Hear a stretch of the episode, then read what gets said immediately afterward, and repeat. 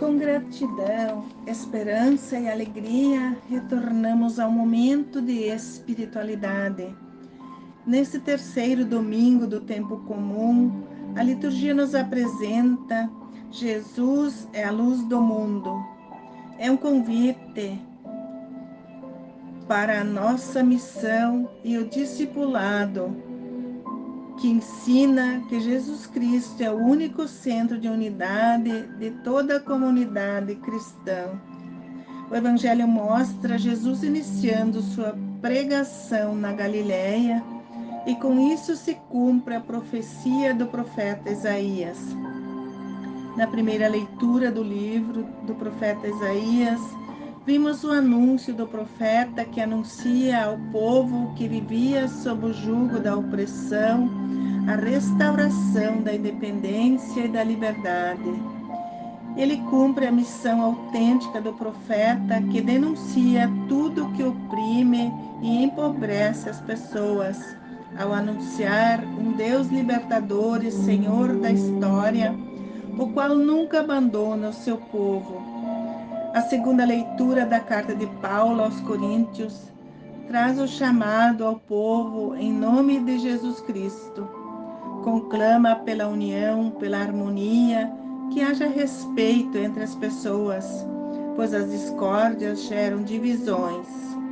Paulo denuncia a divisão e a discórdia presentes na comunidade de Corinto e alerta que a comunidade não vive por causa do carisma desse ou daquele pregador, mas sim pelo poder da cruz de Jesus Cristo.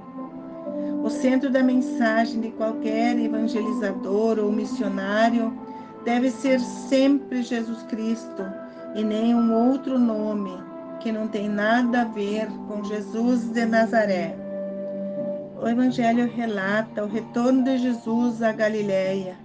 Ao saber que João Batista havia sido preso, Jesus voltou para Galiléia e foi morar em Cafarnaum, às margens do mar para se cumprir a profecia do profeta Isaías.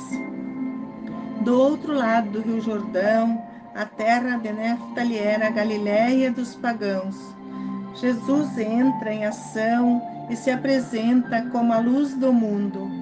O povo que vivia nas trevas viu uma grande luz, e para os que viviam na região, na incerteza e na dúvida da chegada de um novo reino, que trazia a esperança de uma proposta de vida digna, para todos brilhou a luz. E Jesus começou a pregar, dizendo: Convertei-vos, porque o reino dos céus está próximo. E a seguir, Jesus convidou pessoas simples e generosas para dar continuidade ao seu projeto andava à beira do mar da Galileia, viu pescadores, Simão Pedro e André, que estavam lançando as redes, e disse-lhes: Segui-me, fazei de vocês pescadores de homem. Eles deixaram tudo e seguiram Jesus. Caminhando mais um pouco, viu os filhos de Zebedeu, Tiago e seu irmão João que estavam na barca com o pai consertando as redes. Ele os chamou e imediatamente eles largaram as redes e seguiram Jesus. Jesus andava pela Galiléia ensinando nas sinagogas, pregando o evangelho curando todo tipo de doenças e enfermidades do povo. Jesus assumiu a missão de ser luz para o povo que vivia nas trevas e ao encontro dos doentes, famintos e desempregados de forma injusta pela sociedade. Ele era o grande, a grande esperança da dignidade humana, enquanto poucos disputavam a cobiça pelo poder ele andava nas periferias para animar o seu povo.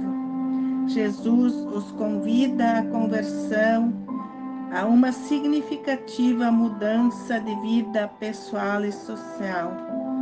Convertei-vos para mudar a sociedade. Transformem a violência em paz. O ódio deve ceder lugar ao amor. O respeito deve diminuir a violência e o poder.